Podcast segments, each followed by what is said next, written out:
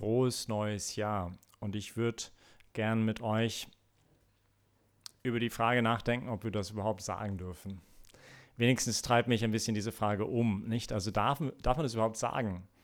Frohes neues Jahr angesichts der Ukraine, angesichts der Tatsache, dass laut eine Studie von so einer Organisation in Genf derzeit 110 bewaffnete Konflikte auf dieser Welt stattfinden, auch wenn nicht alle in unseren Nachrichten wieder abgebildet sind. Und darf man frohes neues Jahr wünschen, wenn wir schauen auf den Hunger, auf die Ungerechtigkeit, auf die Ausbeutung, auf die Einsamkeit, auf die Krankheit, auf die ungerechte soziale Systeme, Menschen, die es an einem Minimum fehlt, um ein würdiges Leben zu führen, die Sorge um die Umwelt. Einige hier in der Gemeinde haben in diesem Jahr einen geliebten Menschen verloren oder haben vielleicht persönliches Leid erfahren oder erfahren es gerade. Und was wird also das neue Jahr bringen? Und wird es ein gutes neues Jahr sein? Wir wissen es nicht. Und was kommt auf uns und auf diese Welt zu? Nicht? Und vielleicht muss man jetzt gar nicht so groß über die große Welt nachdenken, vielleicht nur unser persönliches Leben. Und wenn ich persönlich frage auch, ne, was kommt auf uns zu als Gemeinde? Was wird mit der Praterstraße? Zum Beispiel nicht, also das sind so viele Fragen. Wird das ein gutes neues Jahr sein? Und wahrscheinlich am Ende des Jahres wird es immer noch Kriege geben und, und Krankheiten und Todesfälle. Und also, wie ist das mit dem frohen neuen Jahr? Und was sagt uns vielleicht auch gerade das Wort Gottes über dieses Thema? Und es stimmt natürlich, dass es vieles gibt, das wir nicht mit dem Wort Freude assoziieren werden in unserer Welt. Und doch um eine Idee von einem gewissen Theologen, den vielleicht irgendjemand mal gehört hat, sein Name Hansus von Balthasar, aufzugreifen.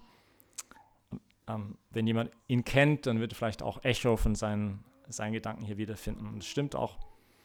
Und er sagte mal, ohne zynisch zu werden, ohne Verbitterung, traut sich eine Religion in diese doch so oft dunklen werdenden Welt hineinzurufen, selig die Armen, Selig die Hungernden, selig die Weinenden, selig die Verhassten, selig die Verfolgten. Und mehr noch, diese Religion beansprucht für sich selbst, frohe Botschaft zu sein und nicht, als wäre es diese oder jene Freude, nicht die Freude, die ich habe, wenn ich meine Schokolade bekommen habe oder mein, mein Geschenk irgendwie aufgemacht habe, sondern die Freude schlechthin. Und nicht, weil es das Leid und das Dunkel nicht kennen würde, nicht denn diese Freude wird für eine Welt verkündet, die den Stifter dieser Religion an einem Kreuz gehängt haben. Und die Freude, um die es geht, ist keine oberflächliche, sondern eine Freude inmitten einer Welt, die sogar als höchst grausam erfahren werden kann. Also wie kann man dann aber eben noch von Freude reden? Und die christliche Religion hat eigentlich nur zwei ernstzunehmende Konkurrenten auf diesem Gebiet. Da ist zu einem der Buddhismus und zum anderen das, was man vielleicht mit Baldassar zu sprechen sagen könnte oder nennen könnte, die mutige Entschlossenheit, die das Unerträgliche diese Welt ändern will, koste, was es wolle. Und in der Vergangenheit, vielleicht gerade im letzten Jahrhundert, war das sehr stark vertreten durch den Kommunismus. Heute könnte man vielleicht auch von anderen Variationen davon sprechen. Vielleicht könnte man argumentieren, der Transhumanismus oder andere Variationen. Aber der Punkt ist, dass beide Variationen, sei es der Buddhismus, sei es diese mutige Entschlossenheit, das Unerträgliche, diese Welt aus der Welt zu schaffen, koste was es wolle, beide verneinen das Ja zum Hier und Jetzt zu dem anscheinend belanglos erscheinenden Gegenwart. Nicht einerseits der Buddhismus, und natürlich tut man jetzt hier nicht dem Buddhismus gerecht, indem man hier zwei Minuten darüber redet, aber vielleicht in diesem Punkt, um es einfach nur klar zu machen, Unterschied zu unserer Christ, die christliche Weltanschauung, der Versuch, gelassen zu werden gegenüber allem. Nicht, dass sozusagen diese Flucht aus der Gegenwart heraus in einem Inneren hinein, also in eine innere Welt, um dort das Göttliche zu verspüren. Das von außen, das mich nicht mehr berühren kann. Man, man lässt letztendlich nichts wirklich mehr an sich heran und flüchtet sich in ein religiöses Oben oder irgendwie in einem Jenseits. Und auf der anderen Seite haben wir diesen Kampf um eine bessere Welt, koste was es wolle. Natürlich wird der Christ auch um eine, eine bessere Welt kämpfen wollen. Aber nicht um ein koste was es wolle.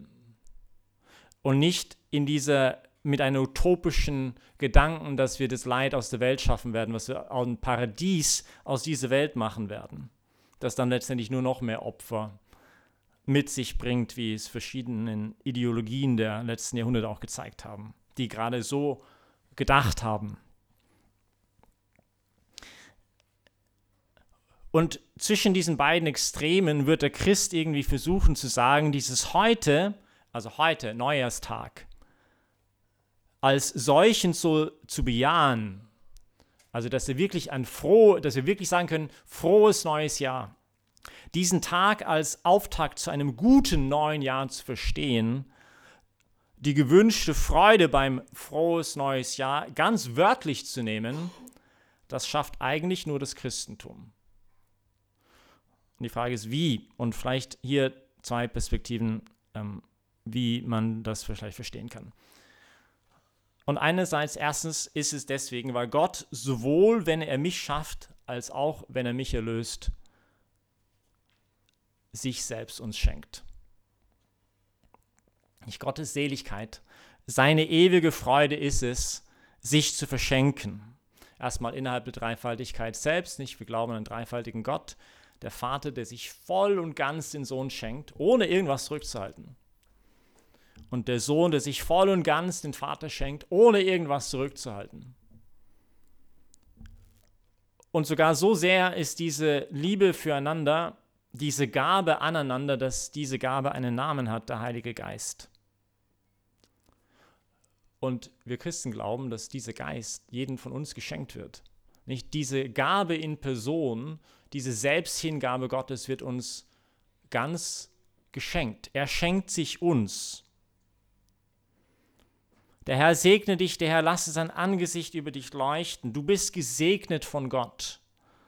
Er schaut auf dich und dieses Wort, sein Wort, der Herr segne dich, glauben wir zu Weihnachten, ist Fleisch geworden, ist nicht nur ein leeres Wort ge geblieben, sondern er kommt unter uns in der Form von einem kleinen Baby, sodass wir von diesem Gott keine Angst haben. Wenn wir in dieses Gesicht dieses Baby schauen, dass wir wissen, wir schauen in das Angesicht Gottes selbst, der uns liebt und der sich uns gibt.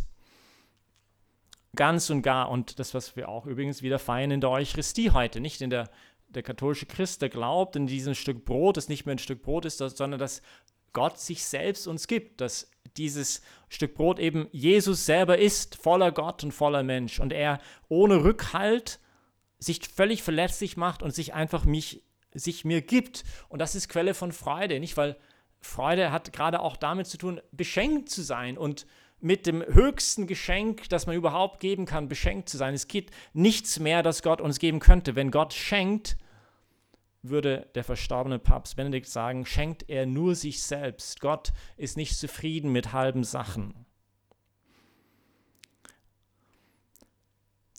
Also einerseits schenkt Gott sich selbst uns, aber auch ich werde mir selbst geschenkt in jedem Augenblick, in allem, was ich bin und habe. Nicht in jedem Augenblick werden wir erinnert, jeder Herzschlag erinnert uns, dass ich anscheinend kostbar bin für Gott. Er wollte nicht eine Ewigkeit, seine Ewigkeit ohne mich verbringen. Nicht die tiefste Definition des Menschen aus einer christlichen Perspektive besteht darin, geschenkt zu sein. Erstmal mir selber geschenkt zu sein, nicht, dass ich Gottes Sohn, Gottes Tochter sein darf, dass ich Königssohn, Königstochter sein darf und dass ich einen unheimlichen Wert habe, der so weit geht und, und das ist für den Christen die Begründung der Menschenwürde, ist, dass ein ganzer Gott bereit ist, nicht für die Menschheit allgemein, aber ganz konkret für mich sein Leben hinzugeben. Ich lebe im Glaube am Sohn Gottes, würde Paulus sagen in einer seiner Briefe, im Glaube am Sohn Gottes, der mich geliebt hat, der sich für mich hingegeben hat. Ich bin nicht einer unwertvolles Ding, das unwichtig wäre für diesen Gott, sondern ich bin ihm so viel wert, dass er anscheinend mein Leben sogar wichtiger hält als sein eigenes, weil er bereit ist, sein Leben für mich zu geben.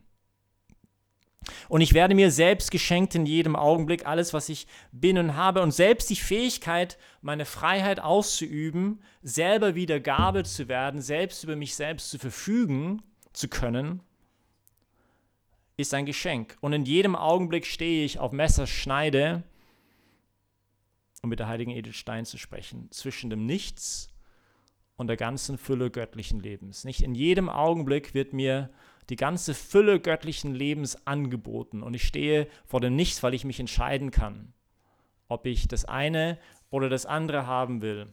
Und er schenkt sich uns aber auch so weit, dass ich teilhaben darf an seinem sich verschenken können.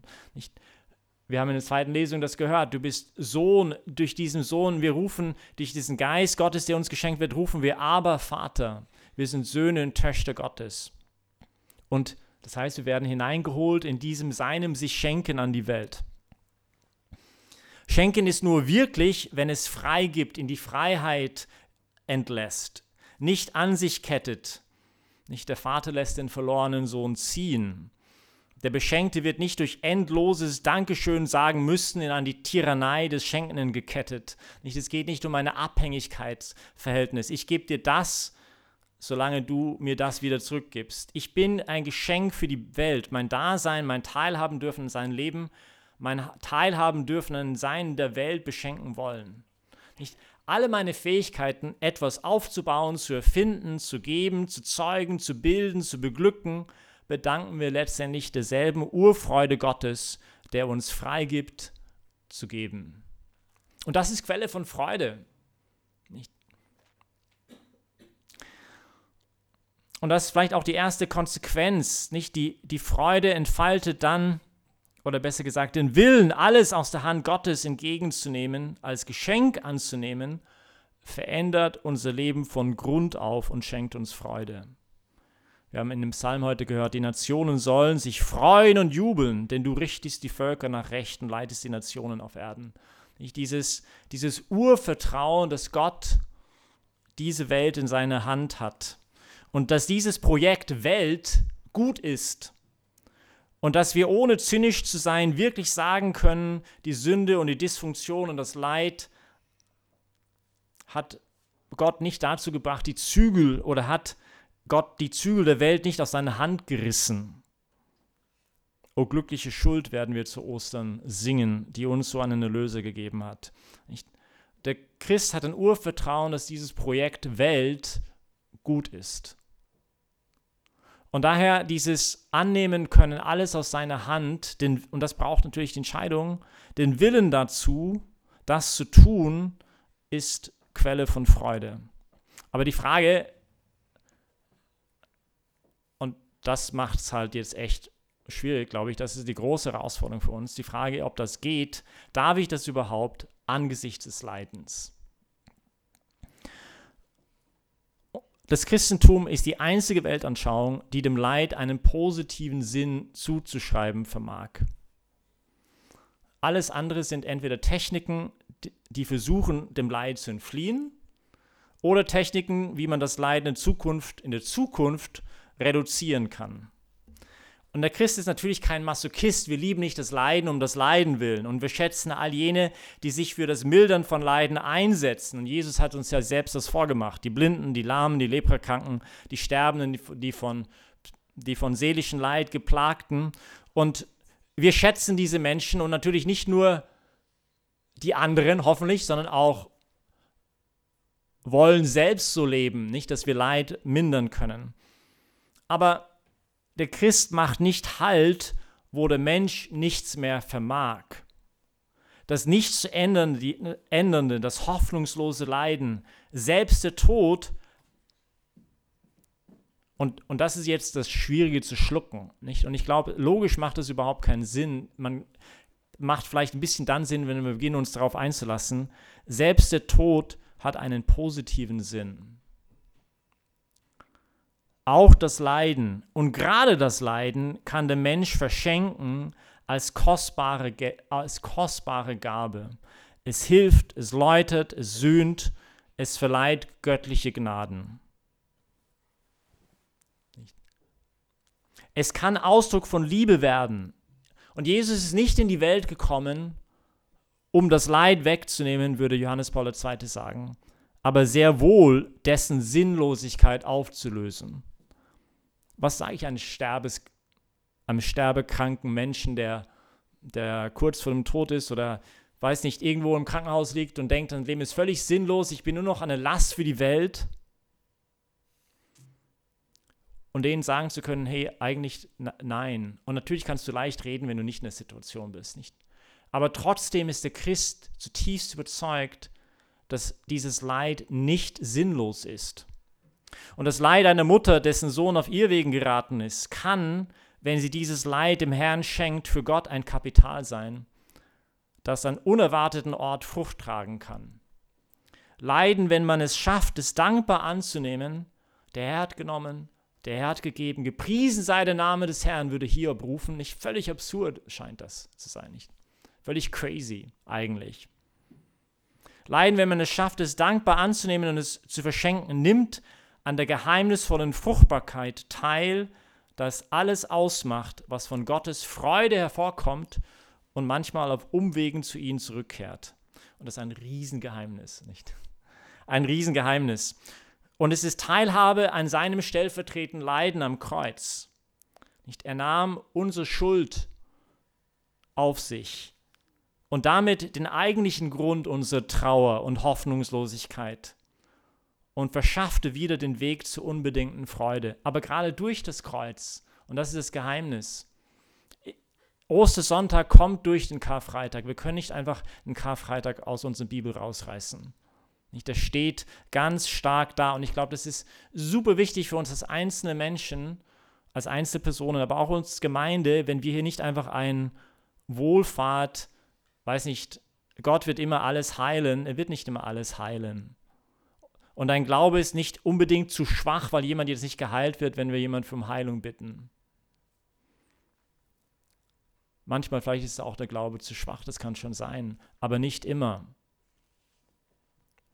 Und das hat mit, bringt mit sich als Konsequenz, dass die Freude entfaltet dann ihre volle Tiefe, wenn Leid dankbar angenommen und in Liebe verschenkt wird. Das ist ein hartes Wort, nicht? Aber ich glaube, ein sehr tröstliches Wort, wenn man sich darauf einlässt. Wenn wir nicht durch das Leiden bitter werden und ärgerlich werden und eine Faust gegen Gott und die Welt und zynisch werden, sondern lernen, Leid dankbar anzunehmen und Liebe zu verschenken. Weil ihr aber Söhne seid, sandte Gott den Geist seines Sohnes in unser Herzen, den Geist ruft aber Vater. Daher bist du nicht mehr Sklave, sondern Sohn, bist du aber Sohn, dann auch Erbe, Erbe durch Gott. Und da darf ich mitmachen, nicht? Ich ergänze meinen Leib, was an den Leiden Christi noch fehlt, würde Paulus sagen. Auch so ein völlig crazy, ein so ein Satz, wo man sagt, hey, was soll das jetzt heißen? Aber nochmal, ich glaube, wir beginnen es zu begreifen nachzuvollziehen, wenn wir uns darauf einlassen.